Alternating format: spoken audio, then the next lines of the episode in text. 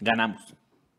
Ganamos un premio ITV, damas y caballeros. Bienvenidos a Café La Posta. Hoy, 15 de noviembre, todos felices, todos contentos porque ganamos.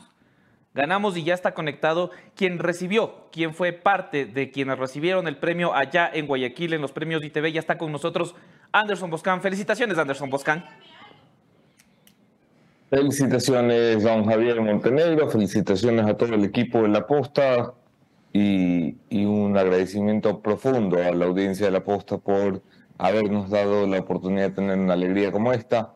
Es un premio que significa mucho para nosotros porque es un premio entregado por la gente. Nada más importante que recibir el respaldo de nuestra audiencia, no solo estando presente aquí, aguantándonos cada mañana Montenegro, sino además tomándose el tiempo de votar por nosotros eh, por esta, eh, esta premiación los premios ITV son unos premios a la televisión que ahora tienen categorías como Mejor Medio Digital, en el cual la posta ha vencido a mm, marcas respetabilísimas, como decíamos ayer, a la cadena de Coavisa, al canal de televisión TC eh, y a nuestros colegas de Última Hora por elección popular. Es, es un verdadero honor, eh, más allá del abrazo que enviamos a nuestros colegas, es un verdadero honor poner nuestra marca tan delante gracias a ustedes y no me alcanzará el programa para agradecérselos. Javi. Así es, todos acá también en la redacción eh, satisfechos, felices por este premio. Además, hoy estamos nominados también para otro premio eh, por parte de la Universidad Israel. Ya estaremos también siendo parte de esta premiación. Y tú regresaste de México de los premios de la CIP. Sí, sí, hombre, ha sido una semana realmente premiada y premiable. Oye, estoy desenfocado, es mi impresión. Estás desenfocado, estás desenfocado. Sí, ya Pero te haces para atrás y te enfocas. Te haces para adelante, te Sí, es verdad. Es que tengo el lente 85, entonces estos lentes causan problemas eh, con la distancia de la que Bueno, bueno, avanzando y eh, esta semana no solo es de premiación para nosotros, sino también una semana importantísima para el país.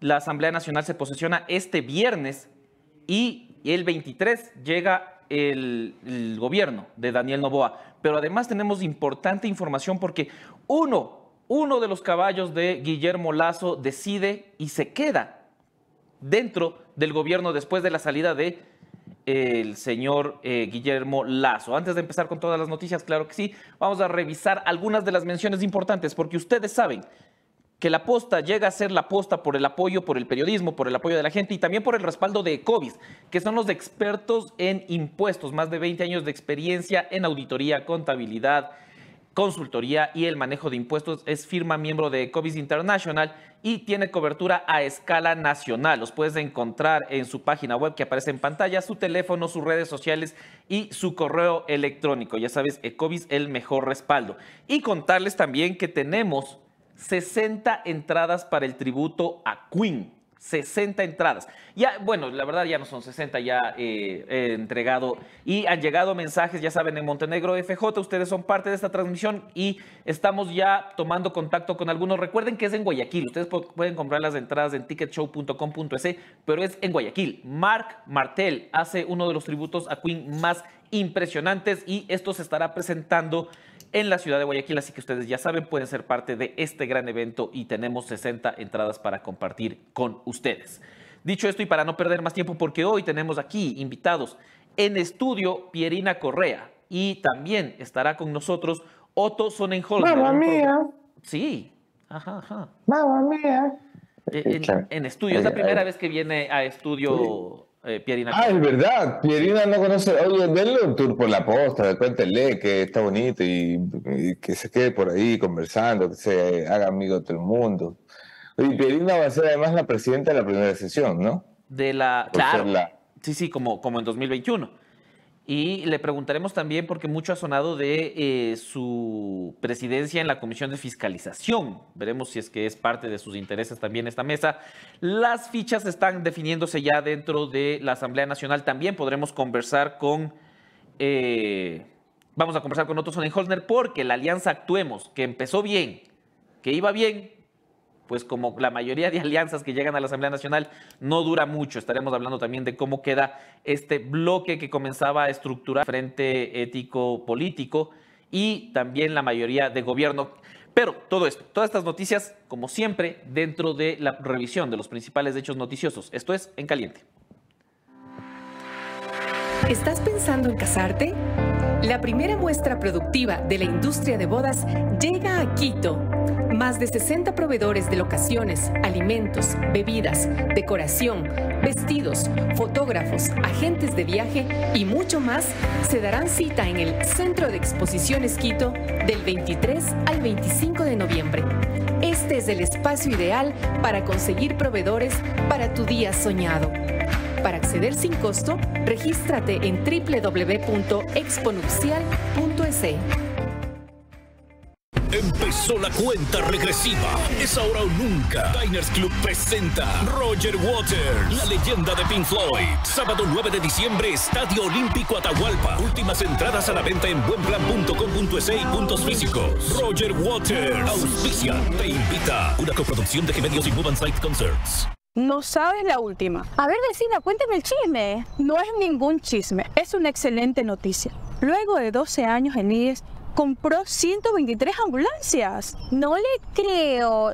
Qué bueno, ya era hora de que cambien todas esas ambulancias. Vamos a contarle a todos los vecinos. En el primer semestre de 2024 llegarán 123 ambulancias al servicio de los asegurados. Atención de una y sobre ruedas. IES, a tu servicio.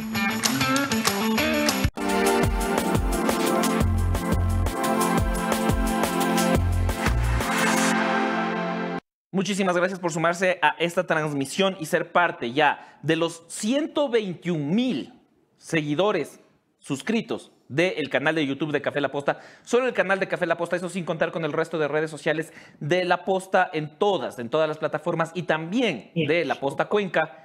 Y además, Federación Postera, que como ya les advertí ayer y supe que ya está saltando gente, ya está preocupada, ya están escribiendo qué tienes, tenemos una revelación en Federación Postera, un reportaje que se ha estado trabajando por varias semanas, lo podrán ver este fin de semana. Y ahí se salpica a las altas autoridades del deporte ecuatoriano. Así que pilas, pilas con el reporte de Federación Postera en todas las redes sociales Federación Postera y el programa Estrella, Suite Presidencial, los lunes a las 9 de la noche. Anderson Boscan, la primera noticia es lo que hablábamos. Nils Olsen es el ministro de Turismo de Guillermo Lazo que permanecerá en el cargo durante la administración de Daniel Novoa. Comentarios, criterios, opiniones. Bueno, era una noticia que faltaba por ser ratificada por el presidente electo, se venía manejando ya en los eh, círculos de la transición desde hace varias semanas. El ministro Olsen hace lejos de la polémica, lejos de la corrupción, lejos de la ineptitud. Un ministro joven, un ministro que viene del sector privado, un ministro que ha demostrado que se puede comunicar bien en un gobierno que comunica mal un ministro me parece acertado eh, la designación. Yo creo que Nilsson ha hecho un buen trabajo en el Ministerio de Turismo y ojalá eh, lo pueda seguir haciendo en el gobierno de Daniel Nova. No sé cuál es tu percepción de él, Javi, a lo mejor es distinta, pero a mí me ha hecho mucha ilusión ver confirmada y ratificar la decisión del presidente electo Novoa a mí me gusta la decisión por dos razones. Una, porque eh, en efecto el cuadro de Nils Olsen es un cuadro que ha demostrado con resultados su trabajo pese a las adversidades del resto de carteras. El, el, Ministerio de Turismo ha logrado salir a flote pese a los números que deja el tema de seguridad, por ejemplo, en un esfuerzo importante de Nils Olsen y de todo el Ministerio. Sin presupuesto, viejo. O sea, el presupuesto es una vergüenza para turismo. Claro, cuando tú tienes 20 palos para promocionarte en el Super Bowl, es una cosa, como llegó a tener Fernando Alvarado. Cuando tú no tienes plata, es otra. Y además, lo que me parece importantísimo es una muy buena señal de eh, Daniel Novoa, que es dar continuidad a lo que se está haciendo bien, que es algo que no se ha hecho en los últimos gobiernos. Tú, tú eh, reconocerás esto. No importa que iba bien, como era del otro, se echa abajo y se empieza de nuevo. Empezar de cero en un gobierno de 18 meses es no terminar de empezar. Si das continuidad a alguien que ya va dos años en el poder, vas a lograr resultados más importantes y ese creo que es un buen mensaje que envía la administración de Novoa con la designación o ratificación, en este caso, de Nils Olsen. Además que Olsen ha colaborado en el gobierno de Lazo, pero el gobierno no es lacista. Eh, perdón, pero, eh, pero Olsen no es lacista. O sea, Olsen no es un partidario, creo, no es... Entonces lo que está haciendo es ratificar su mensaje. Gente joven, preparada, que no sea partidista. Y, es, y, es, un muy buen mensaje, eh, como decía. En otras noticias, y ya está Otto Sonnenholzner conectado solo para eh, dar ciertas de las menciones, ustedes saben que Renaciente tiene más de 30 colores para elegir. Su interior es de poliuretano de alta calidad y su tapiz es de cuero cuero. Además, está aquí en el estudio, en el estudio de los ganadores del premio ITV. Voy a repetir esto constantemente, muchachos. Estoy muy emocionado. Ganamos un ITV. Yo desde chiquito, o sea, hace bastantes años ya. El ITV cumplió 30 años. Eso quiere decir que yo tenía 7 años cuando empezaron los premios ITV. Entonces, sí. Y, eh, yo tenía un año.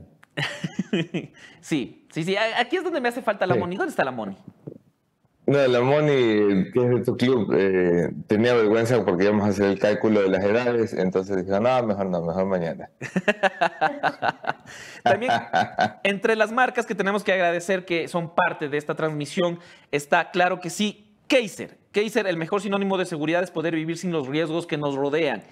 Por eso, Kaiser Asesores de Seguros tiene más de 25 años de experiencia con personal altamente capacitado y tienen oficinas en Quito, Ambato, Riobamba, Guaranda, Guayaquil. Ahí están sus números de teléfono para que los puedan ubicar y también comentarles que Curtiduría Tunguragua es la planta, es la empresa más pro y más responsable del ambiente, con el ambiente en el país, porque es la única que cuenta con una planta de tratamiento de aguas residuales y certificación internacional LWG, lo que garantiza responsabilidad ética y compromiso con el medio ambiente. Ya sabes, la Curtiduría Tunguragua trabaja con materiales sustentables y sostenibles para proteger la casa de todos, el planeta.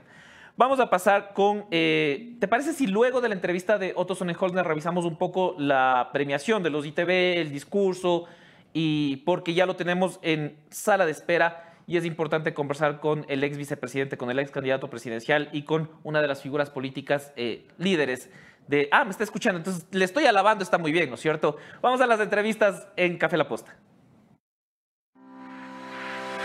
¿Estás pensando en casarte? La primera muestra productiva de la industria de bodas llega a Quito. Más de 60 proveedores de locaciones, alimentos, bebidas, decoración, vestidos, fotógrafos, agentes de viaje y mucho más se darán cita en el Centro de Exposiciones Quito del 23 al 25 de noviembre. Este es el espacio ideal para conseguir proveedores para tu día soñado. Para acceder sin costo, regístrate en www.exponupcial.es.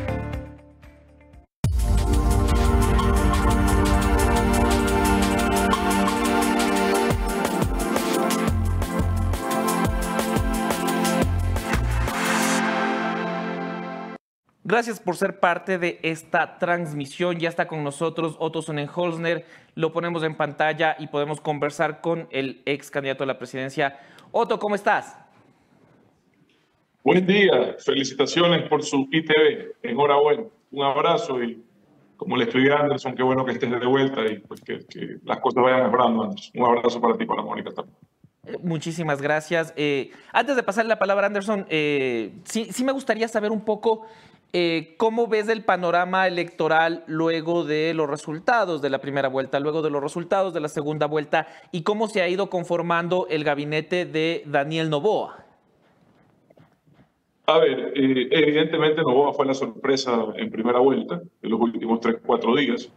Creo que es un fenómeno que se debe estudiar. Yo sigo tratando de analizarlo en, muchas, en muchas formas para entender eh, al electorado mejor.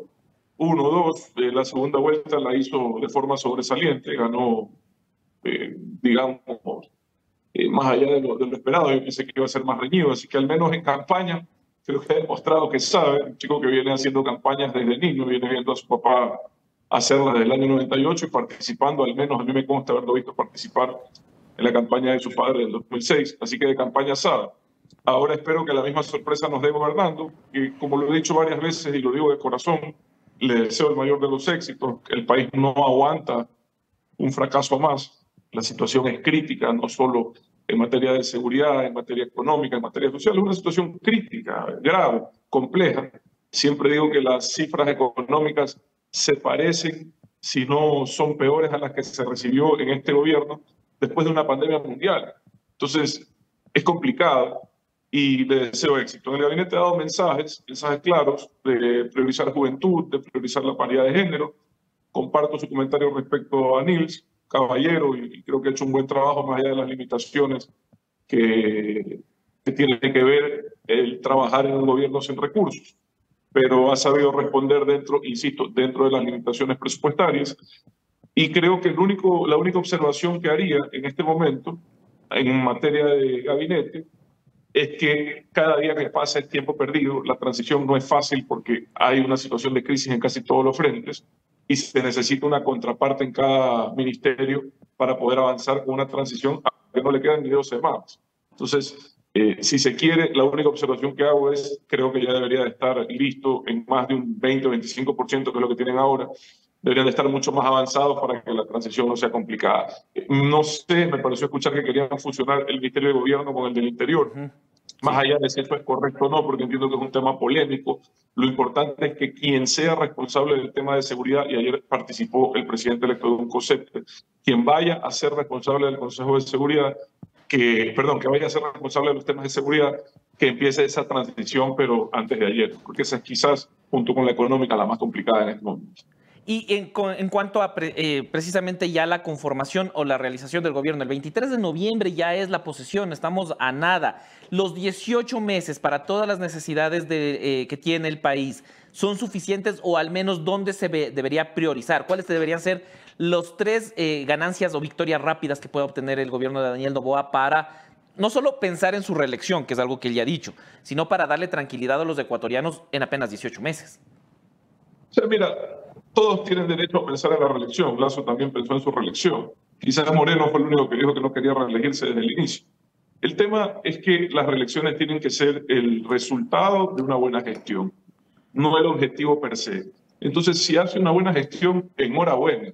Dios quiera, por el bien de todos, y se pueda reelegir. Ahora, si no es el caso, evidentemente la situación es complicada. Pero insisto, espero de corazón que sea el caso y que le vaya bien y que las cosas vayan, vayan tan bien que se pueda, que se pueda eh, cumplir esa aspiración legítima que tiene. Actuemos. Eso impulsó eh, la alianza que eh, respaldó tu candidatura. Claro. Perdón, solo una cosita más. Eh, te decía eso por un lado. Por otro lado, eh, tú me decías las prioridades. Sin duda, como te decía, la seguridad, el control, empezando por el control de las cárceles, lo dijimos durante la campaña. Insisto, si no se puede controlar los recintos penitenciarios, peor se va a poder controlar las calles. Eh, uno, eso. Dos, no se puede, digamos, seguir peloteando las decisiones o las definiciones económicas, porque de eso va a depender el acceso al financiamiento. Y en este momento hay una urgencia, una necesidad de financiamiento importante de no menos de 4 mil o 5 mil millones de dólares, dependiendo de cómo quieras priorizar el gasto. Entonces, eso es complejo y amerita en este momento definiciones. Y por último, tú me decías, ¿se puede resolver todo en 18 meses? No, ni en cuatro años tampoco. Pero no es, no es de lo que se puede, sino lo que se debe hacer se debe encaminar al Ecuador en el sentido correcto, empezar a tomar decisiones, insisto, que cambien esta dura realidad de inseguridad, de falta de oportunidades que estamos viviendo. Y se debe hacer con frontalidad, sin pensar mucho en el capital político y más bien pensando en los resultados que en el mediano o largo plazo pueden llegar fruto de esa decisión. Ahora, eh, lo que te decía es, pasando del Ejecutivo al Legislativo, Actuemos fue la alianza que impulsó tu candidatura. Era una alianza que incluso eh, se ha mantenido hasta hace pocas horas, en realidad eh, sólida, que hablaba ya de, trabajo conjunto. Pero ayer Lucía Pozo decía que la alianza se está viniendo abajo porque Suma decidió irse con el gobierno y el grupo de Avanza está formando este bloque, eh, este frente ético político con otras figuras políticas. Eh, ¿Qué, ¿Qué, está pasando dentro de esta alianza que parecía en realidad sólida cuando apoyó tu candidatura, incluso con eh, listas similares, no Estas, estos apoyos y estos respaldos que son cada quien por su lado? Ustedes parecían ser una alianza sólida. ¿Qué pasó ahora? Mira, más allá de, de la campaña y ese porcentaje para mí importante que se pudo conseguir en una primera participación y agradecido con, no solo con esas fuerzas políticas, sino con todas las que se sumaron en el proyecto de Actuemos, porque también teníamos movimientos locales, sindicales, etc. Eh, más allá de eso, la alianza formalmente terminó el momento que acabó la campaña. los ocho legisladores que se escogieron tomaron la decisión, ellos, no yo, ellos, de intentar mantener la unidad. Hoy eso al parecer eh, no ha sido posible. Yo como persona que lideró la alianza, que terminó, digamos, con ocho legisladores, lo único que haré es exigirles a todos que no traicionen los principios que proclamamos en campaña, que impulsen los proyectos que ofrecimos en campaña, que es lo mínimo que le deben a los cientos de miles de ciudadanos que les dieron el voto a través de esta propuesta. Es lo único que puedo hacer. Pero aquí hay diferencias claras. Unos no quieren eh, hacer acuerdo, porque, no porque no quieran, yo esto lo entiendo y además lo, lo, comparto. No es que no quieren acercarse al gobierno, no es que le hacen el feo a fulano o a mengano, sino que me parece que falta más claridad respecto a los acuerdos. No pueden ser solo para elegir o definir autoridades en la Asamblea, mucho menos deben de ser para hablar de temas judiciales o de impunidad, peor para desestabilizar o repartir nada. Yo creo que falta a estas alturas de lo que entiendo, esa mayoría no necesita ya a nadie más. Tienen, hasta ahora de lo que voy viendo, cerca de 100 votos. Y, por ello, pues quienes se han quedado afuera tendrán que impulsar y priorizar sus agendas, las que no las de ellos, sino las que propusieron en campaña, por las que la ciudadanía votaron, tienen que promocionarlas, impulsarlas para que ese sea su eje de batalla durante la asamblea, su carta de presentación en una futura elección. Es decir, no todo es si me pusieron en la comisión de aquí o de allá. Realmente aquí lo más importante es cómo vamos a llevar adelante las propuestas que se hicieron en campaña. Y yo estaré atento de eso. Evidentemente, siempre criticaré a quienes se sumen a eh, acciones de impunidad, a quienes se sumen a acciones de desestabilización, a quienes se sumen a acciones de persecución o venganza. Son cuatro cosas que yo rechazaré frontalmente. Antes de darle la palabra a Anderson Boscan y hablar un poco también de tu futuro político, eh, me gustaría saber, cuando dices esto, ¿te refieres a que una alianza con el correísmo no, no, no es una buena idea? Porque finalmente el correísmo ha tenido claro, en, el feriado Rafael Correa salió con un tuit diciendo que quiere el juicio a la fiscal y ese es un punto que, que él eh, debe abordar en una alianza. Esto ha sido negado ya por los asambleístas, pero hacer acuerdos, pactar con el correísmo, ¿es algo que tú consideras cuestionable? Yo creo que hay que dialogar con todos, pero si las intenciones ya están claras y las han manifestado abiertamente, yo evidentemente no las comparto. Entonces no puedo ser parte de eso si eso es parte de un acuerdo. Y si nos quieren dar la vuelta y decir, no, eso ahora ya no es parte de un acuerdo, eh, mira, yo quisiera claridad en cómo están incidiendo ciertas fuerzas políticas en el Consejo de la Judicatura, cómo están incidiendo en los concursos de Contralor, cómo pretenden incidir en los concursos de fiscal. Acuérdate que la fiscal general se va en, año y medio, ya, ya termina su mandato. A mí me preocupa es eso, que la política tradicional de este país siga queriendo meter las manos en temas que no les competen. A mí me parece que el concurso de Contralor, yo no conozco al Contralor, no tengo idea quién es, pero me parece que el tipo ha ganado limpiamente. Pues no lo dejan posicionar. No he visto nada que me diga lo contrario. La nueva política no tiene que ver con la edad, tiene que ver con hacer las cosas distintas, tiene que ver con dejar de intervenir, donde no hay que participar como fuerzas políticas y permitir más bien, desde el poder que se tiene, que esos espacios se logren, eh, digamos, fortalecer se logren, eh, ser logren alcanzar una independencia que les permita realmente actuar, o que lleguen personas que realmente merecen estar ahí, no por amistad, no por, por, por parentesco, por compadrazgo, sino por capacidad. Eso es lo que tiene que cambiar. Y eso es lo que debemos de garantizar. Otto, le voy a dar el paso a eh, Anderson Boscan, que tiene otras inquietudes. Otto, buenos días, bienvenido, gracias por las palabras en el arranque. Déjame ir directo a, la política porque te he escuchado decir algo que es cierto. Hay movimientos eh, o alianzas que se quedan fuera de la mayoría calificada que se ha armado el presidente Nova, los 92 votos. ¿Significa eso que quienes no están dentro de esa mayoría se los debe entender como oposición? O sea, actuemos va a ser oposición al presidente Novoa. Bueno, mira, eh, lo que te decía, ¿no? Primero actuemos ya en, se ha disuelto como tal, quedan algunos legisladores que siguen eh, coordinando, conversando conmigo ciertos temas, pero eh, esto no es un tema de oposición, Anderson, esto es un tema de qué va a enviar el presidente. ¿Se puede apoyar? Él habló de una consulta popular, por ejemplo. Hablemos de eso, que parece que es urgente. ¿ya? ¿Qué va a preguntar? Si es que las preguntas que él va a hacer, te doy un ejemplo claro, se pueden evacuar, valen la pena, primero, valen la pena. Y segundo, se pueden evacuar a nivel legislativo. Enhorabuena, hay que apoyar, porque tú sabes lo que cuesta una consulta popular, 70 millones de dólares que hoy no lo saben. Entonces, son cosas que hay que dialogar tema por tema. Yo no creo que esto es de entregarse una mayoría e ir a levantar la mano. Esto es un tema de definir qué vamos a apoyar. Habló el presidente, de, el presidente Novoa de los proyectos económicos urgentes que desea enviar. Me parece muy bien. Supongo que los tiene listos porque fue presidente de la Comisión Económica de la Asamblea anterior y debe de tener claro que, que los envíe de una vez, no mes a mes, porque si son urgentes y evidentemente no hay tiempo que perder, no, permitamos... No enviar, no enviar más de, que no puedes enviar más de un proyecto económico urgente a la vez. No te escuché, perdón. No puedes enviar más de un proyecto económico urgente a la vez. A mí me encantaría también que inunden con 10, pero solo puedes despachar uno por uno. No, no, pues es que haces, haces uno solo, pues Anderson, con los distintos temas. Pues no, no tienes que segmentarlo ni Tiene que haber también unidad temática. Es, un desmadre, no me gusta, pero si voy a hablar de impuestos, solo puedo hablar de impuestos. Esa es la limitación constitucional que tiene sí, Pero no me vas a decir que tienes 18 temas distintos en 18 meses. Me explico, qué es lo que él ha ofrecido. Entonces, me parece, si vas a hacer una reforma tributaria, hazla de una vez, porque el país necesita encontrar un camino. Y sobre todo, y esto no es menor, Anderson, los entes que son hoy los que tienen la capacidad de extendernos nuevamente la mano, ¿ya? Para financiar el déficit que tiene el Ecuador, necesitan certidumbre, necesitan claridad.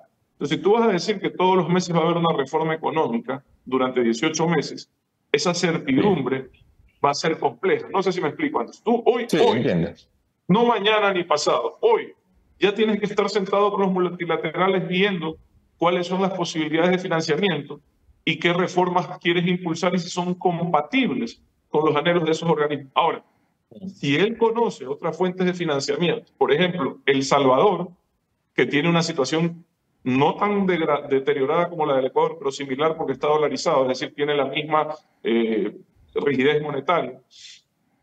Eh, El Salvador consiguió financiamiento en Qatar. Bueno, Vaya, ahí la tiene a la señora Baki, que es casi, casi, yo no sé si es hasta pariente del emir de Qatar. Vaya, llámela a la señora Baki, dígale que lo lleve a Qatar y a ver si es que ahí está el financiamiento que no conseguimos en los multilaterales, quizás en mejores condiciones. Pero son cosas que tienen que estar ocurriendo ya, porque los décimos no esperan, los sueldos no esperan. esto, esto que apuntas es, es vital. Hay gente que se marea aquí con eh, la Asamblea y Washington, pero lo vital es que el presidente se va a sentar y en diciembre tiene que pagar doble sueldo son 1.800, 1.900 millones de dólares que tiene que sacar que no hay. Va a ser su primer choque contra, eh, choque contra la pared y lo puede solucionar muy rápidamente. Y seguro es un monto pequeño para el tamaño del hueco que va a tener el siguiente año de 8.000, 9.000 millones de dólares. ¿Hay una vía que no sean multilaterales para ti, Otto? Porque yo creo que está claro que los primeros mensajes de los mercados y los multilaterales han sido de escepticismo al plan económico del presidente, ¿no? Ha presentado su ministra de Economía subió el riesgo país, luego ha presentado la agenda económica, subió el riesgo país, estamos por encima de los 2.000 puntos. A ver, Anderson, los multilaterales son bancos y lo que prestan lo deben de recuperar por sus acreedores. Entonces no es que le pueden prestar al Ecuador sin saber cómo le van a devolver. La situación del Ecuador es complicada. Yo no veo margen para, personalmente, ¿no? yo no veo margen para más sacrificio tributario. ¿ya? No veo. Entonces, si tú vas y dices que vas a bajar impuestos, los multilaterales dicen, chuta, ¿cómo te presto? Pues si necesito que me pagues. Esto quizás, mira, quizás mi campaña pecó de exceso de, honestidad en estos temas. Cuando me preguntaban por el Yasuní, yo decía, en este momento no podemos perder esos ingresos. Yo quisiera también conservar la naturaleza, pero perder 50 mil barriles diarios, no tenemos cómo financiarlo de forma inmediata. Me preguntaban por la reducción del ISD que entra en vigencia en enero por una resolución de la Corte Constitucional. Son 300 o 400 millones menos, Anderson. ¿ya? Entonces tú dices, ¿de dónde saco si tengo estas urgencias? Ya no hemos empezado el mandato y son mil millones menos entre el Yasuní y el ISD que tiene el presidente Nova. Entonces no hay mucho margen para sacrificio tributario. Más bien hay que fortalecer los esfuerzos de cobrar lo que no se está cobrando y hay que buscar alternativas de ingreso o de reducción de gastos si es que quiere financiamiento. Eso con los multilaterales. Luego te digo, si tú no quieres transitar ese camino, es un camino muy satanizado políticamente en el Ecuador, el de los multilaterales, ¿verdad? Todo el mundo los relaciona con decisiones impopulares. Hay otras alternativas, pero no son muchas ni tan grandes. Países, te contaba el caso de El Salvador, y revísalo como Qatar, han apoyado a otros países, ¿ya? Pero son montos limitados. El Salvador es una economía quizás cinco o seis veces más pequeña que la de Y, y además implica un sacrificio en política exterior importantísimo, ¿no? O sea, el, el casamiento con una de las potencias a costa de la relación con otra. Ya, eh, el caso de Qatar es un poco más neutral. El caso de China sería ese. Sin embargo, te digo por experiencias propias, tú sabes que a mí me tocó lidiar con una crisis sin precedentes en el 2020. Eh, China es quizás más complicado que los multilaterales en términos de sus expectativas y sus garantías. No sé si me explico. Entonces, y además, no cuestiono, ¿ah? porque ellos están en el derecho a definir a quién le prestan y en qué condiciones. El dinero es de ellos, no tienen por qué regalárselo a nadie. Pero las condiciones normalmente no suelen ser competitivas comparadas con las de los multilaterales. Me refiero a los plazos y las tasas. El mundo está viviendo un incremento de tasas de interés brutal que ha afectado a los flujos de la deuda ecuatoriana dramáticamente y en este momento, en estas circunstancias, eh, digamos, hay que enfrentar la realidad y hablar, si no van a ir por los multilaterales, de las alternativas de financiamiento que urgen. Yo te he mencionado un par, pero me gustaría saber cuál es la línea del gobierno en ese sentido. ¿No has tenido comunicación con el presidente Novoa? ¿No te llamado? De hecho, yo... Eh, no, tú sabes que yo lo, lo, lo, conozco, tengo un buen concepto de él, no, no he conversado con él desde el día que lo felicité por su triunfo, que me respondió muy amablemente. Yo estoy a las órdenes, Andrés, yo no aspiro ni deseo nada, tú me conoces, yo estoy aquí para ayudar en lo que pueda ayudar. Sin ocupar ningún cargo, no tengo ningún interés en eso. ¿Por qué les cuesta tanto a los políticos no sentarse en la mesa auto? ¿Perdón? ¿Por qué les cuesta tanto sentarse en la mesa a los políticos? No, a mí no me cuesta, Anderson. ¿Por qué me va a costar? Yo estoy a las órdenes, pero te digo, o sea, en este momento lo que puedo hacer es poner a las órdenes las ideas que te estoy diciendo y si necesitan alguna opinión adicional, encantado. Lo he hecho siempre, mucha gente me busca, me consulta, algunas personas que él ha nominado me han consultado mi opinión. Yo estoy a las órdenes de poner mi experiencia, mi, mi, conocimiento al servicio del país. No, no, esto no es de... Tú sabes que yo esto no lo entiendo como una división ideológica, yo lo entiendo como una necesidad de unirnos por objetivos y en ese sentido voy a estar, siempre. ¿Me parece que ha cometido un error el presidente firmando la alianza con el PSC y, y el movimiento Revolución Ciudadana? Mira, pudiera opinar si conociera los detalles, no los conozco y no me he sumado porque no conozco los detalles. Evidentemente, yo tengo mi recelo porque hay fuerzas políticas que tienen intenciones que son evidentes, porque las manifiestan, y son intenciones que yo no comparto, Anderson, que no comparto. Y ojo, no es que yo defienda, por ejemplo, a la fiscal, porque yo he sido crítico también de gestiones de ella, inclusive en contra mío, en algunas ocasiones que he considerado injustas, no conozco, completamente injustas, pero me he sabido defender sin usar la política, me he sabido defender en derecho. Yo no creo que los problemas judiciales se resuelven políticamente ni se los crea ni se resuelven políticamente. Es mi opinión. Eso es otra cosa que hay que cambiar. Si alguien se siente perjudicado por las acciones de la Fiscalía, de la Corte Nacional, tiene todos, todos los mecanismos garantizados para defenderse dentro y fuera del Ecuador. Y eso es lo que deben de usar. Pero contaminar la justicia con la política es un error histórico de nuestro país que para mí debe de ser superado si queremos hablar de una nueva etapa en la política del Ecuador. Sí, totalmente de acuerdo. Oye, Otto, voy a terminar con esto. Llegaste con un bloque, ya no hay bloque. Eh, ¿Se venden los asambleístas? Tienes que entrevistarlos a ellos, Anderson, y entender sus razones de irse hacia un lado u otro. Tú dijiste algo que no es menor. Hay mucho recelo de si en el bloque está fulano yo no voy, si en el bloque está mengano yo no voy. Eh, y esa vaina yo creo que más bien deberían de priorizarse, insisto, con razones según ¿Qué van a impulsar? ¿En qué han acordado? Mira, Lazo hizo con Moreno un acuerdo que fue una carta que se publicó que tenía, si no me acuerdo, 10, 8 puntos, que se cumplió sí. en la mayoría. ¿Ah? En esa Sí, época. de- y, Sí, yo sí, no me acuerdo, me acuerdo. y yo no era parte de ese gobierno en esa época, y en ese entonces me pareció positivo que hayan acordado esto. Eran unas reformas tributarias, unos temas de libertad de expresión, de frente, y se impulsaron esos temas. ¿ya? Creo que así deberían de hacerlo. Creo que no sé si nos los van a presentar pronto. Ojalá nos digan cuáles son los puntos con claridad, pero no me digan que la alianza es solo para elegir autoridades, porque eso es, eso es marginal, secundario. para un año y medio. Aquí lo importante es qué van a impulsar, qué van a defender, qué van a combatir, con claridad, con transparencia. Y sería que dice solo para eso. Oye, ¿y no te invitaron a la alianza? ¿No te mandó un WhatsApp Henry Kronfle así como, oye, Otto?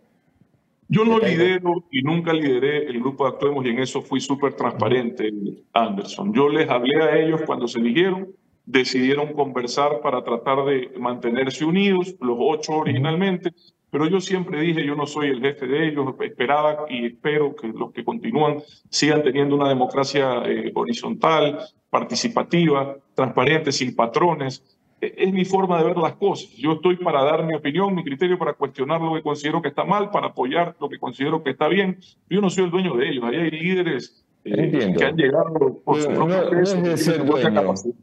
¿Perdón? Pero no, no, se trata de ser dueño. Tú eres el candidato presidencial que genera el arrastre para que alguien llegue a la asamblea, como todos los candidatos presidenciales genera arrastre por su movimiento. ¿No te decepciona que después de llegar te digan otro que, que me convencieron más los argumentos? No la, decepción, la decepción no tiene que ser, o sea, lo que yo sienta es secundario, Anderson. Aquí lo importante es que no decepcionen a los ciudadanos, que no vayan a pactar, como te digo, por desestabilizar, por perseguir, por vengarse, por mm. impunidad.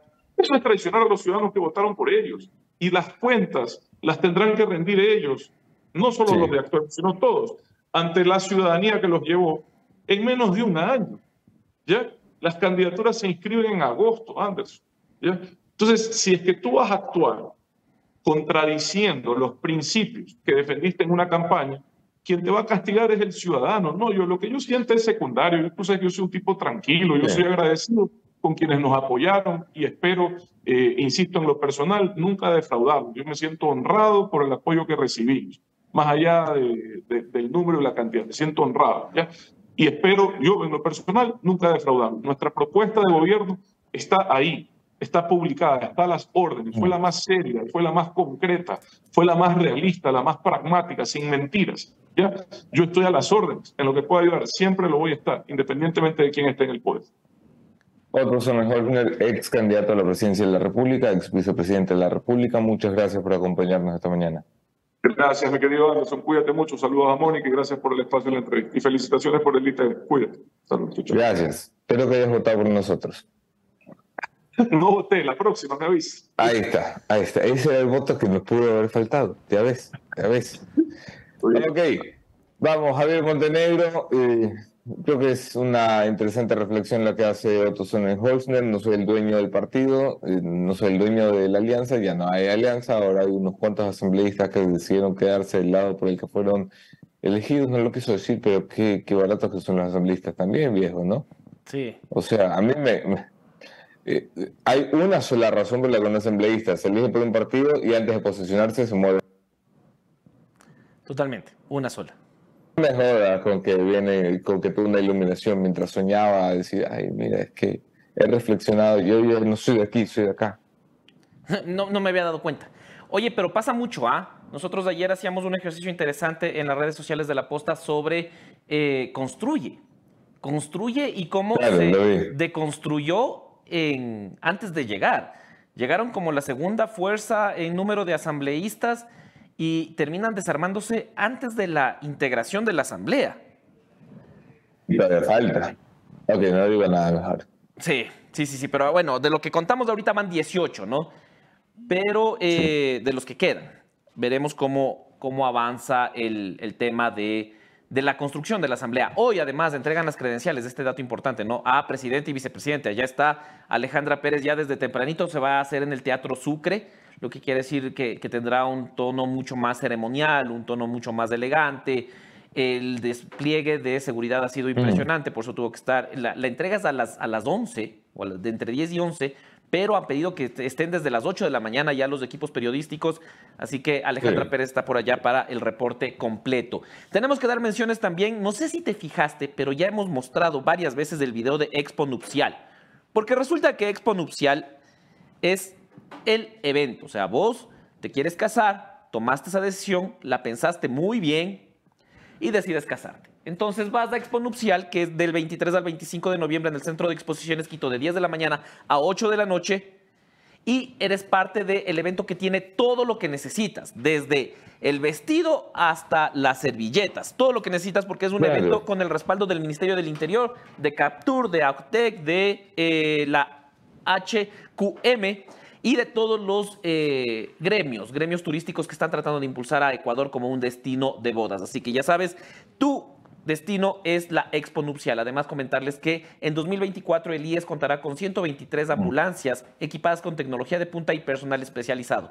Este es uno de los ofrecimientos que está haciendo la administración del Instituto Ecuatoriano de Seguridad Social, que también ofrece mejorar las condiciones, equipar de mejor manera al Hospital Teodoro Maldonado Carbo, el ícono de la seguridad social en el Ecuador. Pasando con otras noticias, no sé si te enteraste, eh, Anderson Boscan, pero ganamos un ITV. Me he enterado, me han contado. Y eh, estuviste ahí eh, recibiendo el premio con eh, Luis Eduardo Vivanco y vamos a ver el discurso de aceptación que, que estuvo por demás divertido y en un 103% certero. Está en pocos instantes, hasta tanto les puedo contar que Roger Waters viene al Ecuador. El legendario vocalista de la banda Pink Floyd llega a Quito con todas las de ley. Su gira repasa sus mejores éxitos junto a Pink Floyd y el concierto será este 9 de diciembre en el Estadio Olímpico Atahualpa, el templo de la leyenda Roger Waters. Su último concierto, ustedes pueden adquirir las entradas en buenplan.com.es.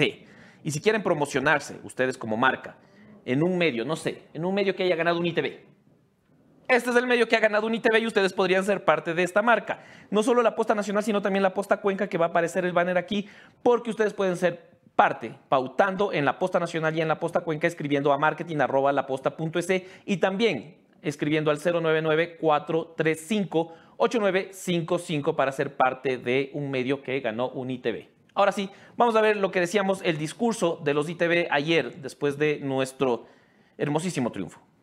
La Posta ganó el ITV a Mejor Medio Digital. Buenas noches, yo soy Nelson Bocán, el señor Eduardo Ibanco y en nombre de la Posta estamos muy agradecidos de estar aquí con gente que admiramos, con colegas que respetamos y con Logan.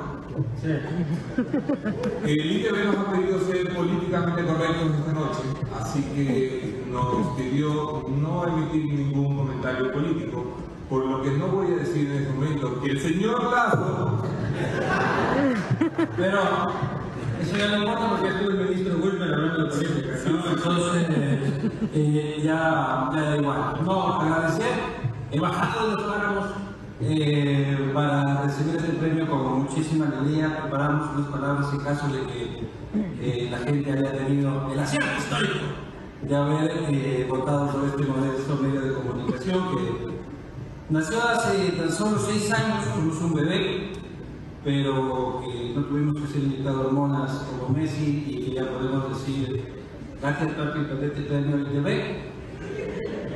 Además lo ganamos en la categoría de noticias que para nosotros y que consideramos es la más importante, que es la digital, porque todos sabemos que lo, lo digital roquea.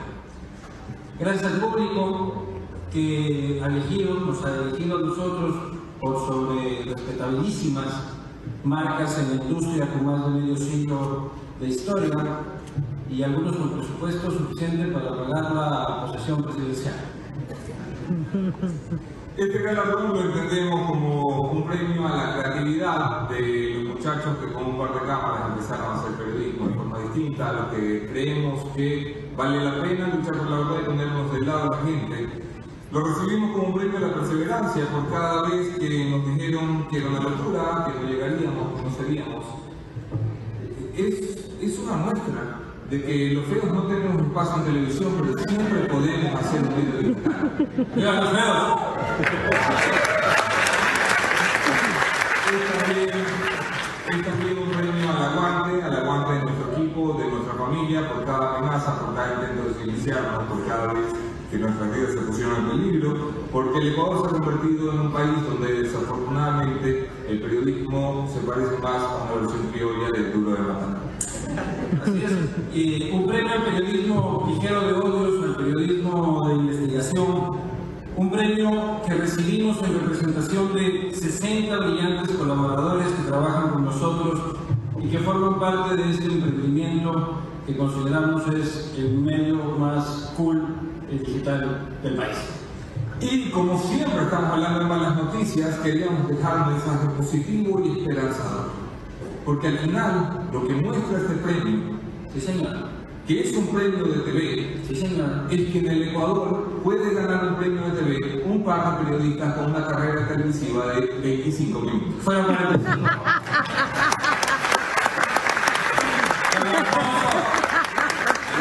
Compartimos récords.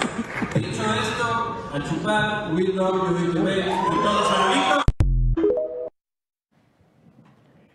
con cuña incluida a la cuenta de TikTok de Anderson Boscan. Este fue el video del discurso de agradecimiento por el premio ITV que recibimos.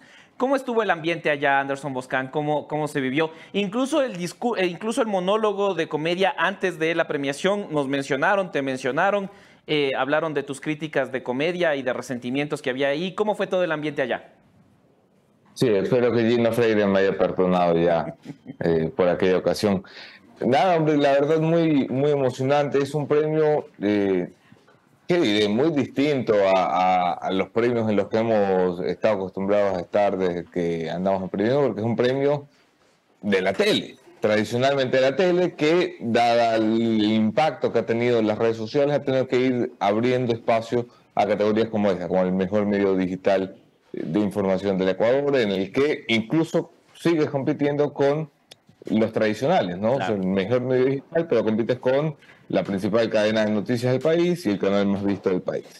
Es, es, es un- una categoría dura, una categoría importante, porque además no es un premio unipersonal, es un premio que nosotros recibimos en nombre de todo nuestro equipo, incluido tú, Javi, por supuesto, a pesar nuestro, eh, incluido Y, y es un premio eh, en el que, hombre, hay un montón de gente eh, que realmente es talentosa, que realmente tiene eh, millones de seguidores ahí delante tuyo y que yo soy muy malo para los nombres, pero me he tomado una foto con el chico de KWA, que es el, el que hace recetas ecuatorianas. No sé si tú sigues esta cuenta, es buenísima. Pero hace recetas ecuatorianas. Yo aprendí a hacer seco de pollo hace muchos años por un video de él y desde entonces soy hiper fanático. Me tomo una foto. Me- es- eso me parece interesante lo que mencionas de los ITV porque en efecto han tenido que, eh, y se han adaptado bien, migrando también a categorías nuevas, categorías que a lo mejor cuando eh, en los últimos años no se podían pensar mucho. Y te das cuenta del peso de esto por el reconocimiento que tienen. Eh, categorías como por ejemplo mejor eh, periodista gana José Delgado, que sobre todo ha creado una plataforma a través de la difusión de su mensaje en redes sociales, sin quitarle mérito a toda su carrera televisiva. Obviamente es un fenómeno de redes sociales, es un fenómeno de, Sí. de TikTok, de YouTube. Lo mismo eh, de la mayoría de los eh, reconocidos del... Bueno, pues, Jonathan Estrada también decía que él empezó sí. también en YouTube ya. Sí, pero sigue teniendo peso importante. Stephanie Espina ha vuelto a ganar como mejor presentadora de noticias eh, o mejor periodista de noticias. Es, es, es, el momento de transición y, y estamos muy orgullosos porque, lo repetiré hasta el cansancio, este es un premio que a la final el ITV nos entrega a nombre de las audiencias. Son las audiencias las que han escogido a la posta eh, por sobre otras opciones y eso nos tiene realmente contentos. Llevaremos ese ITV con los premios SIP también a la redacción y ya empezaremos a hacer un muralito de, de premios, Javi.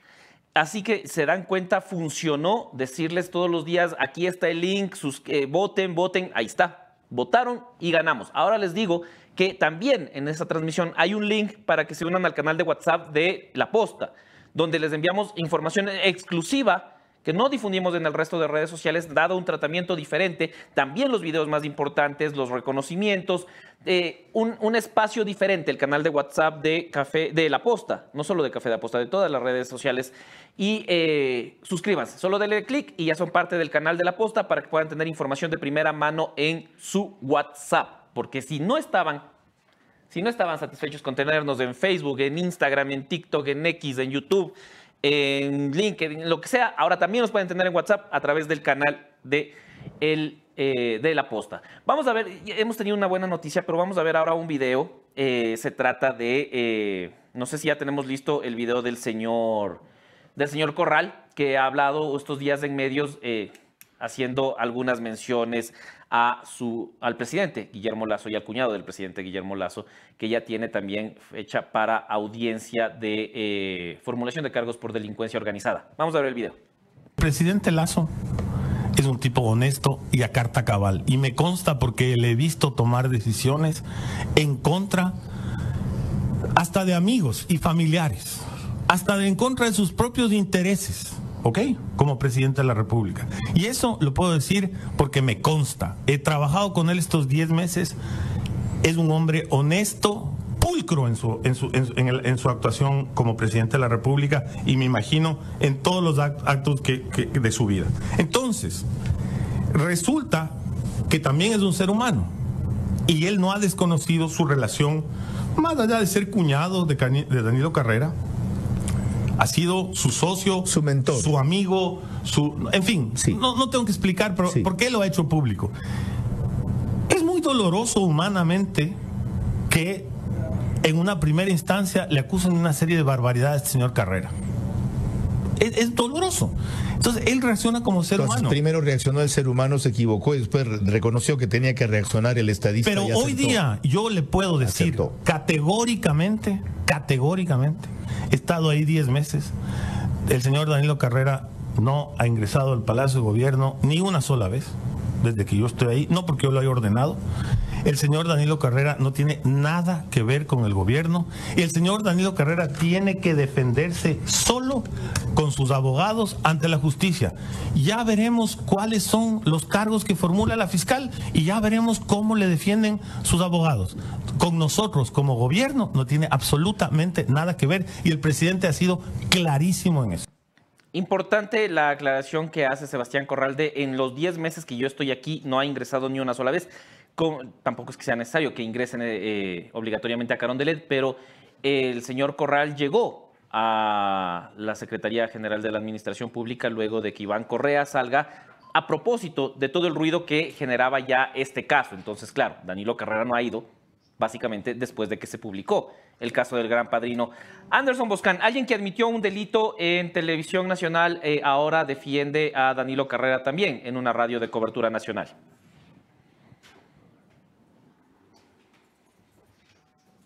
Corral dice lo correcto, eh, que el señor Carrera se tiene que defender por su cuenta. Me alegra que les haya tomado tan solo 10 meses llegar a esa conclusión. Es, un gran avance que después de 10 meses hayan entendido que el señor Carrera no tiene que usar la fuerza del Estado para defenderse. Eh, y me alegra, espero verlos de público en el juicio al que se va a llevar el señor Carrera por algunos delitos, entre esos, por ejemplo, delincuencia organizada, después de que su nombre apareciera en un informe de narcotráfico y después de que se aceptaran las denuncias de la posta eh, en torno a la corrupción estatal en el gobierno de Lazo, a quien el señor Corral califica de pulcro. Evidentemente es parte del gobierno, es empleado público en este momento, es normal que tenga esta defensa de- del gobierno y el señor Corral más adelante en esa conversación con Carlos Vera en Radio Centro ha dicho eh, que él también es un hombre pulcro y honesto. Carlos Vera le ha dicho muy sutilmente, eh, o no tan sutilmente, sí, bueno, pero hay muchas formas de, de ser corrupto. Eh, algo que por supuesto que Corral no le ha pillado. Ha dicho, no, no, pero es que yo no he tocado plata. Le dice, sí, sí, pero es que hay muchas formas de ser corrupto. Corral no le ha pillado. Pero claro, este es un señor que se, que se contrata a sí mismo. Es, son de las cosas fantásticas de Telecom. El señor es dueño del canal Teleamazonas y además es el secretario general de la administración que contrata a Teleamazonas. Por lo que yo no sé cómo explicarle al señor Corral ya cómo funciona la, eh, la corrupción, pero eh, al parecer no va a entender la sutileza. Vamos, claro, pues. se, usa, se usa muy ligero el término pulcro en este gobierno ya, es, es muy, Sí. muy ligeramente se usa el término pulcro. Lo que sí tenemos que, eh, antes de pasar a nuestra siguiente entrevista, que ya está aquí nuestra entrevistada, creo que por primera vez en los estudios de la posta, así que es un gran momento, eh, recordarles que se viene la segunda edición del programa ejecutivo de juntas directivas realizado por la Asociación Ecuatoriana de Miembros de Directorio. Si tú eres un alto ejecutivo o eres miembro de un directorio y quieres potencializar tu experiencia, llegar a tener un gobierno corporativo altamente eficiente, pues puede ser parte de este programa que arranca en enero y durará 40 horas hasta marzo del 2024.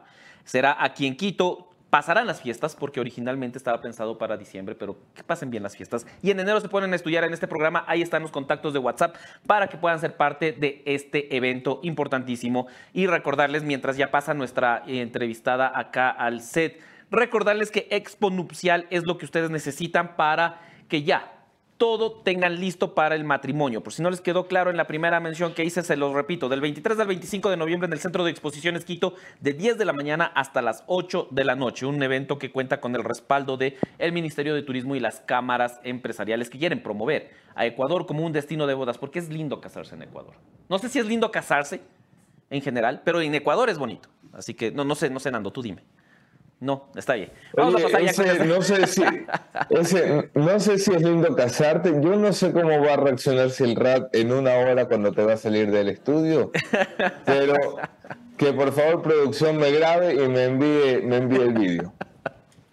Ya estamos con eh, nuestra siguiente entrevistada. Como decía, es la primera vez que está en la posta en los estudios. Tenemos ya a Pierina Correa, asambleísta electa. Pierina, ¿cómo estás? Voy a darle la palabra a Anderson Boscán para que arranque la entrevista. Pierina, tu cámara es la número 3. Comenzamos con la entrevista. Verina, buenos días, es un gusto tenerte en los estudios de la posta. Felicidades nuevamente por la reelección. Gracias.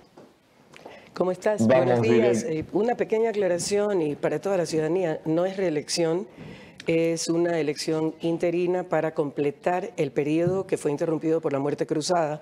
Si decidiera lanzar mi candidatura nuevamente para el periodo ya formal 25-29, ahí sí sería considerada una reelección. Elección. A ver, eh, te toca dirigir por ser la asambleísta de la fuerza más votada, la primera asambleísta de la fuerza más votada, la primera sesión, es una sesión normalmente atropellada, así fue al menos eh, en, en los últimos eh, periodos legislativos, una sesión siempre difícil, pero esta vez parece que hay una mayoría suficiente de acuerdo en cómo va a proceder para que eh, quedemos lejos de, de esos arreglamientos. Lo primero no tiene que ver sobre si hay mayoría, sino eh, por qué hay tan poca claridad, Pierina, sobre los términos y las condiciones que han llevado a un acuerdo a diferentes fuerzas legislativas.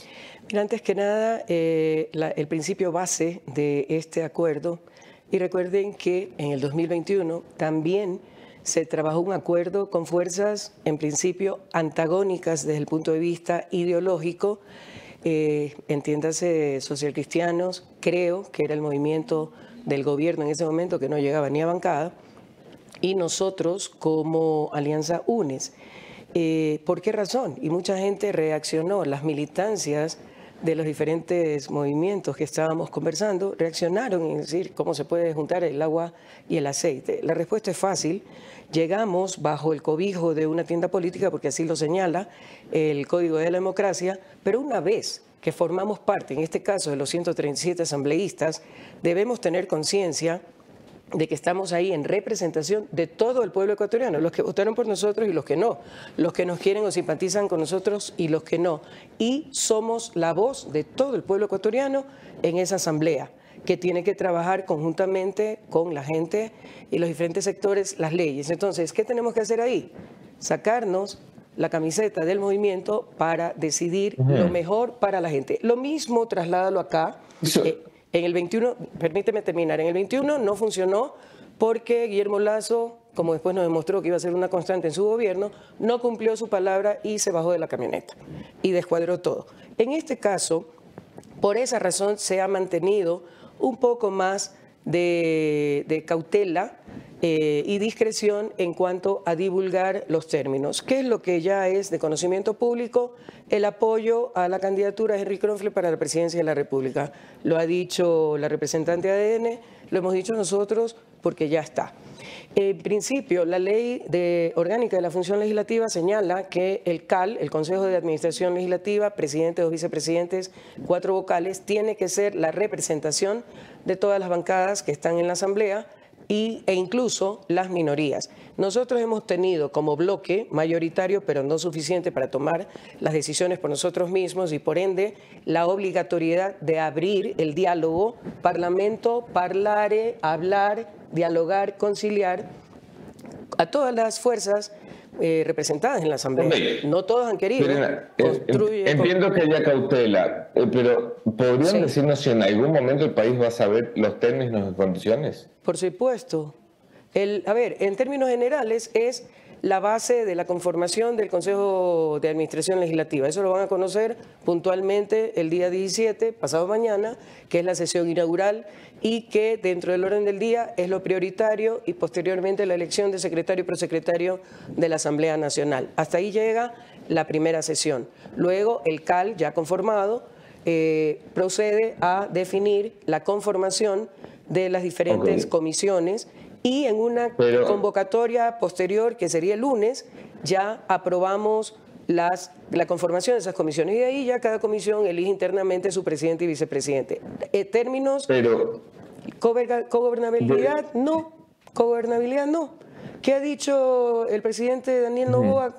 Que ninguno de nosotros, o de la bancada, o del movimiento, va a ser funcionario de su gobierno. Y en eso no tenemos absolutamente ningún problema y ninguna aspiración ningún pedido puntual, ni mucho menos. Entiendo, pero es un acuerdo solamente para llenar los espacios de poder en la Asamblea o es un acuerdo también sobre agenda legislativa? Es básicamente agenda legislativa, pero para poder dar viabilidad a la agenda legislativa se necesita tener una confluencia, un acuerdo, diálogos y una eventual mayoría. ¿Qué pasa? ¿Cuál es el escenario? Existen en diferentes etapas de análisis y debate al interior de las comisiones diferentes leyes, que ojo, no se detuvieron los plazos, entonces hay acciones iniciales que hay que tomar de una, de primera, pedir la devolución de los plazos. Eso en cada comisión. Por ejemplo, estamos a puertas del niño. Eh, una de las leyes que está en segundo debate y ya para votación es la ley de riesgos. Pero Básicamente, ¿cuáles son las preocupaciones del pueblo ecuatoriano? Las urgencias, y creo que todos las tenemos claros. La lucha contra la inseguridad ciudadana, y no solo eso, también tenemos que trabajar en recuperar la seguridad jurídica, si aspiramos a que empresa privada y capitales privados puedan ver como una opción invertir en nuestro país. Eh, respecto del, tema de seguridad ciudadana, en los dos años previos apoyamos y aprobamos 11 leyes directamente vinculadas con eso. Se quedó una enmienda constitucional que tiene que ver con la definición del papel de las Fuerzas Armadas en términos de coadyuvar, ayudar, coordinar, articular trabajo con la Policía Nacional para luchar en conjunto contra la inseguridad ciudadana. Pero 11 leyes apoyamos, ya estaba en la cancha de, del Ejecutivo hacer el reglamento, diseñar la política pública, asignar los recursos y por supuesto implementarla. ¿Lo hizo o no? No vemos mayor cosa a favor, más vale vemos un incremento y la proyección para fines de diciembre es de que las muertes por, por cada 100.000 habitantes suma, suba a 45. Entonces, eh, ¿qué otras leyes van a entrar? Van a entrar leyes económicas urgentes que Daniel Novoa, presidente electo, ha dicho que va a enviar una cada mes. Entonces, habrá que concentrarse en darle rapidez, fortalecerlas, y nosotros hemos sido claros en que hay dos líneas que no se pueden pasar.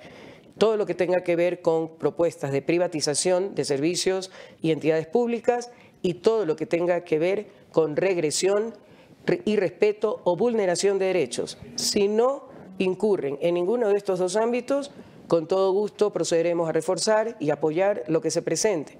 Pero ojo, no es que tenemos que decir sí a todo. ¿Ok? Eso tiene que quedar claro. Habrá momentos en que estemos en orillas opuestas, pero disentir tampoco es pecado. Pierina, muchísimas gracias por, eh, por esta entrevista. Algunas de las preguntas, ya una vez que está claro por dónde va el acuerdo, eh, mucho se ha dicho en los últimos días de que Pierina Correa podría, presidir la comisión de fiscalización. ¿Esto es uno de los intereses eh, o por dónde iría la comisión que interese a Pierina Correa específicamente? A ver, eh, para comenzar, yo creo que eh, es el CAL el que analiza los 136, porque el presidente no entra a comisión. Todos los otros legisladores tenemos que ser parte sí o sí. Eh, ¿Qué me gustaría a mí? Pensar que el CAL, ya conformado, va a analizar, porque parte de los documentos que entregamos al momento del registro ya oficial para vinculación como empleados, es el currículum. Entonces, en esa hoja de vida está nuestra formación académica, nuestra experiencia en diferentes ámbitos, nuestro perfil. Entonces, a mí me gustaría que fueran evaluadas cada una de estas comisiones, y perdón, cada una de estas carpetas, y que en función de estos temas que he dicho, preparación, formación académica, experiencias, perfiles, meritocracia, se los distribuya en las diferentes comisiones para de esa manera tratar de garantizar los mejores y mayores aportes a las leyes que se tratan. Pero personalmente, ¿hay alguna comisión que eh, prefieras, alguna comisión que te gustaría ser parte? si tuviera que ir a, eh, si pudiera escoger una comisión y no se me considera para otros cargos, yo iría eh, la de niñez. ¿Por qué? Porque recuerda que fue truncado nuestro periodo. Nuestro Claro. periodo fue para cuatro años. Volver a la asamblea, eh, una de las razones es justamente impulsar, darle viabilidad a las leyes, no solamente las de comisión de niñez, sino otras que presenté yo en mi calidad de asambleísta, impulsar y darles viabilidad, recuperar el prestigio de la Asamblea Nacional, que mucho tiene que ver con falta, falta de información o desinformación o mala información. Y también eh, dentro de eso estaría la Comisión de Niñez. Ahí dejamos nosotros aprobados los cuatro libros del código, pero faltan todas las disposiciones. He presentado yo misma, que se unificó con la de Marjorie, eh, Marjorie Chávez del PCC, una ley de primera infancia tan importante porque es la época crucial donde se sientan las bases de lo que va a ser un niño en el futuro como joven y como adulto, eh, entre otras. Pero, por ejemplo, yo he aportado leyes a la Comisión de Biodiversidad, al, al Código de Ambiente, reformas. En temas de Entonces, fiscalización, ¿van a impulsar el juicio a la nada. fiscal? Mira, ahí quiero hacer una aclaración. No sé a quién se le ocurrió la brillante idea, y tampoco sé con qué intención, y no ha de ser precisamente muy buena, que yo aspiro a la comisión de fiscalización y encima presidirla. No, para nada. O sea, si tuviera que escoger, esa sería la última, de las últimas de las últimas. Y en los, son dos periodistas que están difundiendo con fuerza esto y ahí también muestran su, no voy a usar una palabra más fuerte, su limitación de conocimiento, miren lo elegante que suena. ¿En qué sentido? Que ni siquiera saben cómo se conforma el CAL y que hay alternabilidad. ¿A qué me refiero esto? Si Claro. ya el nombre es Henry Kronfle, la primera vicepresidencia tiene que ser para una mujer, pero la, la segunda vicepresidencia obligatoria tiene que ser un hombre. Sin embargo, mencionan dos nombres de mujeres valiosas, que tienen toda la legitimidad y el derecho a aspirar a hacerlo, porque encima representan pues dos fuerzas políticas En ese caso. ¿ustedes van a impulsar a Viviana Veloz como la primera vicepresidenta? Es uno de los nombres que se están considerando dentro de nuestro, de nuestro movimiento. Existen excelentes perfiles, no solo para la vicepresidencia, para la presidencia y para cualquier posición dentro del CAL, pero más allá de nombres es la legitimidad que tenemos como agrupación política. Somos la fuerza política más grande del país, los que mejor pudimos reaccionar ante una convocatoria anticipada a elecciones como parte de la muerte cruzada y adicionalmente volvemos a repetir el ser el bloque más numeroso a pesar de haber tenido ya una baja e inclusive más numéricamente hablando que en el 2021. Entonces ahí viene la contradicción cuando me dicen, ¿y qué opina usted de la derrota electoral? ¿Qué, qué derrota electoral? Veamos números, pues. que no nos alcanzó para la presidencia, pero la distancia se acortó tanto que pudo ser cualquiera de Pero los no dos. les alcanza para la presidencia ya dos veces. ¿No hay algo que tengan Sí. que revisar internamente para decir qué estamos haciendo mal ahí? Estamos de acuerdo, yo he sido partidaria y lo he pedido reiteradamente, hay que ir a evaluar los procesos porque efectivamente algo tenemos que corregir. Para mí, la evaluación es válida, inclusive cuando se obtienen resultados, y te lo digo en el ámbito deportivo.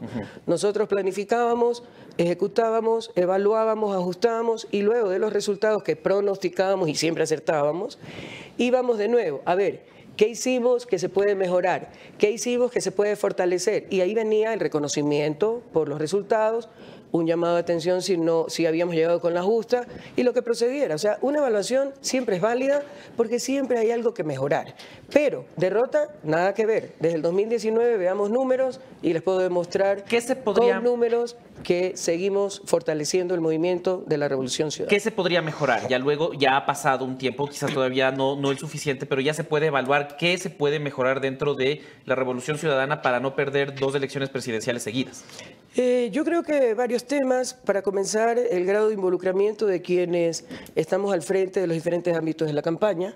Eh, no voy a juzgar ni voy a mencionar nombres ni nada, pero por ejemplo, yo soy una persona, voy a hablar y voy a responder por mí, yo soy una persona que cuando acepto algo me meto al 100% y porque 100% no puedo decir 101 ni 110%, ¿verdad? Entonces, eh, porque lo asumo con responsabilidad y por mi perfil técnico soy persona de gestión por resultados. A las pruebas me remito. Entonces, por ejemplo, a mí me encargaron segunda, en segunda vuelta eh, la Sierra Centro. Dificilísimo territorio para ustedes, ¿no? Difíciles, antagónicos completamente y de manera histórica. O sea, no hemos logrado eh, autoridades de elección popular ni siquiera en la época más fuerte de apogeo de la Revolución Ciudadana.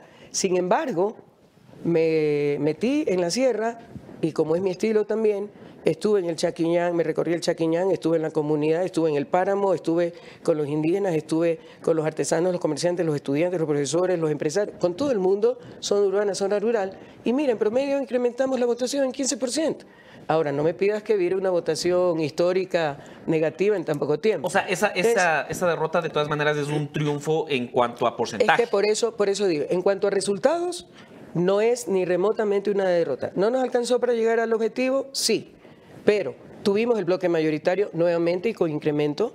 Hemos incrementado la votación, particularmente en mi caso, en números redondos, 2021, 2 millones y medio de votos. Hoy, más de 3 millones 380 mil votos, que aprovecho las cámaras para agradecerle a toda esa gente que vuelve a, depositar su eh, confianza y a los nuevos asumo el compromiso al 100% y con total convicción.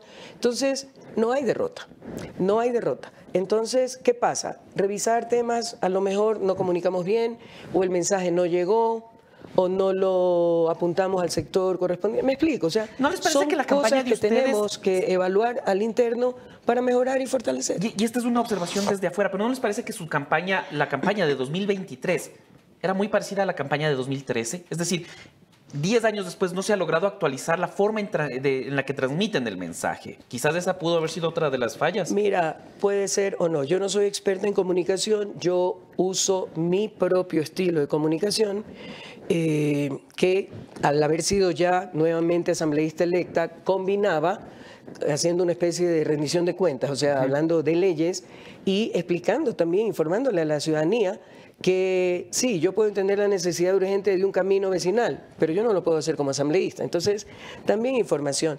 Y obviamente los grandes ejes en los que se tenía que, que trabajar. A mí me gusta el contacto con la gente y ese es mi estilo de trabajo, más allá de lo que representen las entrevistas o algún video que haga. Entonces, la comunicación es un elemento fundamental y cada día acabo de llegar de la Universidad de George Washington en la ciudad del mismo nombre, justamente analizando y evaluando campañas eh, políticas electorales como la de Pedro Sánchez que viró en dos meses un escenario negativo, como la que se viene en México. Eh, entonces, ahí tú te das cuenta que no estás tan equivocado en la forma de hacer tu campaña. Entonces, para bien, no, sin, sin necesidad de etiquetar posibles culpables, me explico. O sea, aquí no se trata de una cacería de brujas. Ah, por tu culpa se perdió o no se ganó. No, no, no. Se trata de ver lo bueno, lo malo y lo feo de la campaña. ¿Qué pasó? Incluso provincia por provincia, porque provincias tienen realidades diferentes. Por ejemplo, en Guayaquil funciona muy bien un puerta a puerta, en Ambato no. Entonces, también hay formas diferentes de manejar la campaña en función de las realidades de, las, de la cultura, cultura entendiéndose de tradiciones, Claro, las costumbres etcétera, tengan, ajá. de cada uno de estos lugares. Entonces, a lo mejor estás llevando un mensaje que es bueno y que funciona en la costa, pero no necesariamente funciona o llega a los mismos sectores a los que va dirigido en la sierra. Entonces, mira, una, una- algo que me dijeron, por ejemplo, eh, el sector indígena no funciona mucho con lectura, funciona más con audio. Entonces todavía hay la radio y todo. Yo estaba a 5 de la mañana en radios comunitarias. ¿Me explico? Entonces, tú tienes que conocer las realidades de los territorios para poder en función de eso diseñar una campaña, un discurso, un, un, Claro, para eh, un articular el mensaje, claro. Igual, o sea, no es tu misma necesidad eh, si eres comerciante autónomo que si eres profesor. Entonces hay que sectorizar y hay que segmentar el discurso y el mensaje a cada uno de ellos, porque si no te desgastas y no logras tu objetivo. Entonces, hay varios aspectos que hay Dos que precisiones nada más. La última vez que tuvimos una entrevista vía Zoom decía que eh, desafortunadamente no estás en el comodísimo sillón renaciente. Ahora sí estás en el comodísimo sillón renaciente para la pregunta eh, tal vez incómoda, que... Eh, ¿Qué criterio te merecen estos eh, videos que comenzó a circular por parte de Marcela Guiñaga, las respuestas del el video con Isabel Novoa, el TikTok sobre la banda presidencial? Todo esto, justo después de que ella renuncia a eh, dirigir a la presidencia del movimiento, después del señalamiento que haces de que uno debería encajarse, hacer lo que le asignaron y no tratar de ser multitasking en algunos temas. Pregunta incómoda y seguramente mi respuesta va a ser incómoda también, pero te voy a hacer alusión a algo que ella misma hizo. En un canal de televisión, en una entrevista, dijo que las redes sociales se deben de usar para otras cosas y no para defecios. Ahí está mi respuesta. Y finalmente, no voy a abundar más ahí, eh, Patricio Carrillo ha iniciado acciones legales, insiste en ingresar a la Asamblea Nacional pese a que hay un impedimento, pues, no, no, hay, no hay, muchas vueltas que darle, pero él eh, comienza a ser una figura que eh, también como, como la pregunta, puede incomodar el trabajo legislativo. ¿Cuál es tu criterio de lo que está haciendo Patricio Carrillo para entorpecer de alguna manera el trabajo legislativo? Tú has usado una palabra entorpecer. A mí me parece un acto de absoluta irresponsabilidad y por múltiples factores. Él es general en servicio pasivo, o sea, creo que alcanzó el más alto nivel dentro de la institución policial y se supone que la institución policial es una de las más rígidas en cuanto a cumplimiento y respeto de las leyes, las disposiciones internas, etcétera, etcétera. Primero. Segundo, fue comandante general de la policía, por tanto, la máxima dignidad al interior de la institución y que tenía la obligación no solo de respetar, sino de hacer respetar todas las leyes, tanto externas como internas de la institución. Tercero, fue ministro del Interior. Entonces, si vemos todo eso, a mí me parece una total irresponsabilidad pretender incidentar la primera sesión inaugural de la Asamblea en un momento en que el pueblo clama que ya empecemos a trabajar como Asamblea, que pueda posesionarse el nuevo binomio para que se termine de ir de una vez por todas Lazo y también Daniel y su binomio empiecen a trabajar en dar respuestas a las angustiosas necesidades del país. Pero vámonos a la parte legal jurídica. Hay una eh, disposición de la Asamblea Nacional en cuanto a sancionarlo. Ya no se lo podía destituir porque cuando llegamos a la instancia del juicio político ya no era ministro, pero sí fue sancionado con dos años de impedimento de ejercer cargo público. Cargo público, ¿qué es? ¿Quién es funcionario público? Todo aquel que recibe emolumento, su sueldo de las rentas del Estado. Por lo tanto, se incluye de elección y se incluye de designación. El TCE, todo esto fue debidamente comunicado al Ministerio de Trabajo, por tanto, ahí consta la Claro, ahí está el documento que no puede ser Ahí está, y, y, eso es irrefutable, ¿ok? Vámonos un poco más allá. No, para mí, ni siquiera deberían de haberle permitido participar como candidato. Sin embargo, entiendo que era necesario para su lista tener un nombre fuerte para arrastrar asambleístas, ¿ok? Que les duró poco el arrastre, ¿no? Porque ya se ha ido no, Están matándose, están matándose internamente, pero bueno, eso ya es interno de ellos. ¿Qué pasa? El TCE le dio viabilidad, corresponsable, por si acaso, ¿ok? Va a la campaña, recibe una buena votación, queda electo. Ya pasamos el 13 por la entrega de credenciales, pero ahora viene un nuevo trámite, que no me lo inventé yo. Es el trámite que sigue para la vinculación de nosotros como empleados de la Asamblea Nacional, empleados públicos que recibimos el sueldo de las rentas del Estado. Ahí que dice, son 12, entre esos presentar la certificación de no tener impedimento para ejercer cargo Ahí público. Ahí debería acabarse el asunto. Entonces ahora, eh, al braveo quiere decir esto, ¿qué argumenta? El caso Petro contra Colombia, aduciendo eh, jurisprudencia internacional. Primero, no aplica porque él fue, él no ha tenido vulneración de derechos. Él fue sancionado después de dejar de ser ministro y antes, muchísimo antes, de la disolución de la Asamblea, de la muerte cruzada, de la convocatoria de elecciones y del proceso electoral. Dentro de un proceso público que fue el juicio político. Por favor, Ahora, entonces él no puede. Lo que está haciendo es un total irrespeto a la ley, a la primera función del Estado, que hizo el juicio político de la manera más transparente y limpia, Ahora, que a él no le guste la sanción es otra cosa, pero tiene que ser respetuoso. Entonces, pretender al braveo sentarse en una silla que no le corresponde es atentar contra la democracia, contra la ley, contra el primer poder del Estado y contra el pueblo ecuatoriano al que se supone se debe. Solo para terminar ya, la fiscal general del Estado, Diana Salazar, ¿debería estar asustada por la posición de la nueva Asamblea y las intenciones de juicio político del correísmo? Mira, hay una frase que dice que el que nada hace, nada teme. Entonces, si está asustada, pues sus razones tendrá. Pero no debe satanizarse el juicio político. El juicio político es una de las herramientas que podemos utilizar los asambleístas en las dos funciones claras y definidas que tenemos, legislar y fiscalizar. Fiscalizar no es necesariamente ir la yugular a nadie. Yo puedo fiscalizar pidiendo por escrito el informe sobre un tema específico a una autoridad. Me contesta si es satisfactorio, ahí queda. Si pido ahondar, porque creo que es insuficiente. Uno. Dos, podemos llamarlo a comparecer a una sesión de una comisión en función del tema que no necesariamente es para atacarlo, sino también puede ser para pedir información. Yo lo hice en varias ocasiones. Puede ser llamado al Pleno de la Asamblea. Y la última instancia es el juicio político. Tampoco es que hoy me amanecí con el pie izquierdo, eh, porque dormí mal, y digo, hoy le voy a poner el juicio político a fulano porque se me queda atravesado. No, es un proceso, hay que recoger firmas, hay que sustentar el pedido de juicio político, hay que decidir si es que existe o no suficiente sustento para iniciar el juicio político y luego, si se considera que sí, pasa a la comisión de fiscalización, ahí hay todo un proceso, presentación de documentos, pruebas de descargo, defensa, ataques, comparecencias, expertos, lo que corresponda, que finalmente termina en un informe de la comisión de fiscalización, que pasa a ser considerada eh, al, Pleno de la Asamblea, que puede apoyar o no. Entonces, si yo soy asambleísta, más allá de que esté o no de acuerdo con el juicio político de Chucho Jacinto o José, ¿qué voy a hacer? Ok, voy a, ver el juicio político, voy a estar informada, voy a seguir las sesiones,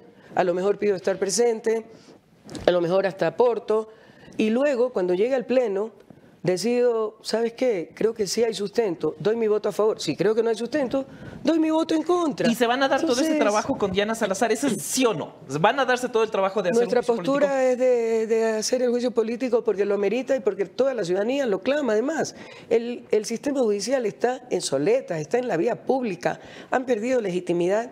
Eh, formas o acciones dentro del sector eh, jurídico que eran válidas, hoy han perdido legitimidad. Por ejemplo, la cooperación eficaz, que se termina siendo prácticamente una forma de extorsión. ¿Sabes qué? Te voy a condenar a 20 años, ¿ah? pero te lo puedo rebajar a 5 si es que si me dices lo que quieres que te diga. exacto. Entonces ahí está Hello Kitty para comenzar. Eso por un lado. Por otro lado, el tema de la, de la prisión preventiva. ¿Qué dice la ley sobre prisión preventiva? Es una medida de último ratio cuando se considera que la persona que se va, va a ser imputada por tal o cual delito pueda tratar de evitar, evadir la justicia y pueda huir y va el tiempo de que dure la prisión preventiva en función del delito que se pretende imputar. Jorge Glass entró a prisión preventiva y nunca salió, por ejemplo. y la tercera, las acciones de protección que son a gusto y paciencia del que la pide y direccionada a un juez que le acolite. Temen, temen que esto de la, y con esto termino ya, las prisiones preventivas comiencen a utilizarse en exceso porque habíamos conversado con gente de la Revolución Ciudadana y nos decían que tenían esto, por ejemplo, para Paola Pavón dentro del caso de presunto peculado que se sigue en la eh, prefectura de Pichincha. Esta es una herramienta que podría usar la fiscal para eh, amedrentar de alguna manera a la Revolución Ciudadana. Mira, las pruebas me remito, o sea, te voy a poner un par de ejemplos. Salió en libertad de Jorge Glass, el caso sin estaba archivado, lo reactivaron. Coincidencia en Pascuales decía mi abuela y mi abuela era sabia por si acaso, ¿ok? Luego, eh, que empieza a tomar algo de estelaridad, Jorge, lo que sea, boom, el tema de la reconstrucción. Y lo pretende involucrar a Rafael. Ahora se mandan una demanda, una acusación por asesinato. Asesinato. O sea, un chico, de lo poco que sé, que tuvo un impasse en el 2011 y se suicida en el 2016 y es asesinato. O sea, estamos locos. Por no mencionar influjo psíquico, sea, que nos ha puesto hasta en la burla internacional. Entonces, ¿qué pasa? Cada vez que hay una actitud, por ejemplo, cuando empezaron a hablar del tema del plagio de su tesis, ¿ya? Que aunque ella lo defienda, plagio es plagio. Bueno, aquí, Entonces, le- aquí ¿qué corrimos pasa? el programa y vimos que no era, en ese no era. Bueno, ok. Hay, hay pronunciamientos de expertos que dicen que sí. Pero en todo caso, más allá de que sea o no, surgió el tema, coincidencias nuevamente en Pascuales, comenzó la persecución acá, la persecución allá. Entonces, lastimosamente, ella tiene un historial de reacción cuando cree que algo le pica muy cerca. ¿Ok? Entonces, no es algo que nos hemos inventado. eh, sabemos concretamente que lastimosamente es una forma de actuar de ella y tenemos claro de que podemos ser sujetos en cualquier momento a cualquier tipo de persecución, amedrentamiento, presión, como entre otras la prisión preventiva. Pierina, muchísimas gracias por acompañarnos. Gracias. Son las declaraciones de la asambleísta electa. Ya este viernes, oficialmente asambleísta regresando para terminar su periodo que inició en 2021, Pierina Correa. Anderson Boscan, estamos por cerrar ya el programa eh, porque en minutos ya empieza eh, la posesión de, o más bien la entrega de credenciales al presidente y vicepresidenta de la República. Por allá ya está Alejandra Pérez para eh, acompañarnos. Creo que no me quedan menciones, así que voy a despedir de una vez el programa. Muchísimas gracias por acompañarnos. Mañana mismos entrevistadores, otros entrevistados, como dice el Anderson. Nos vemos mañana en Café La Posta.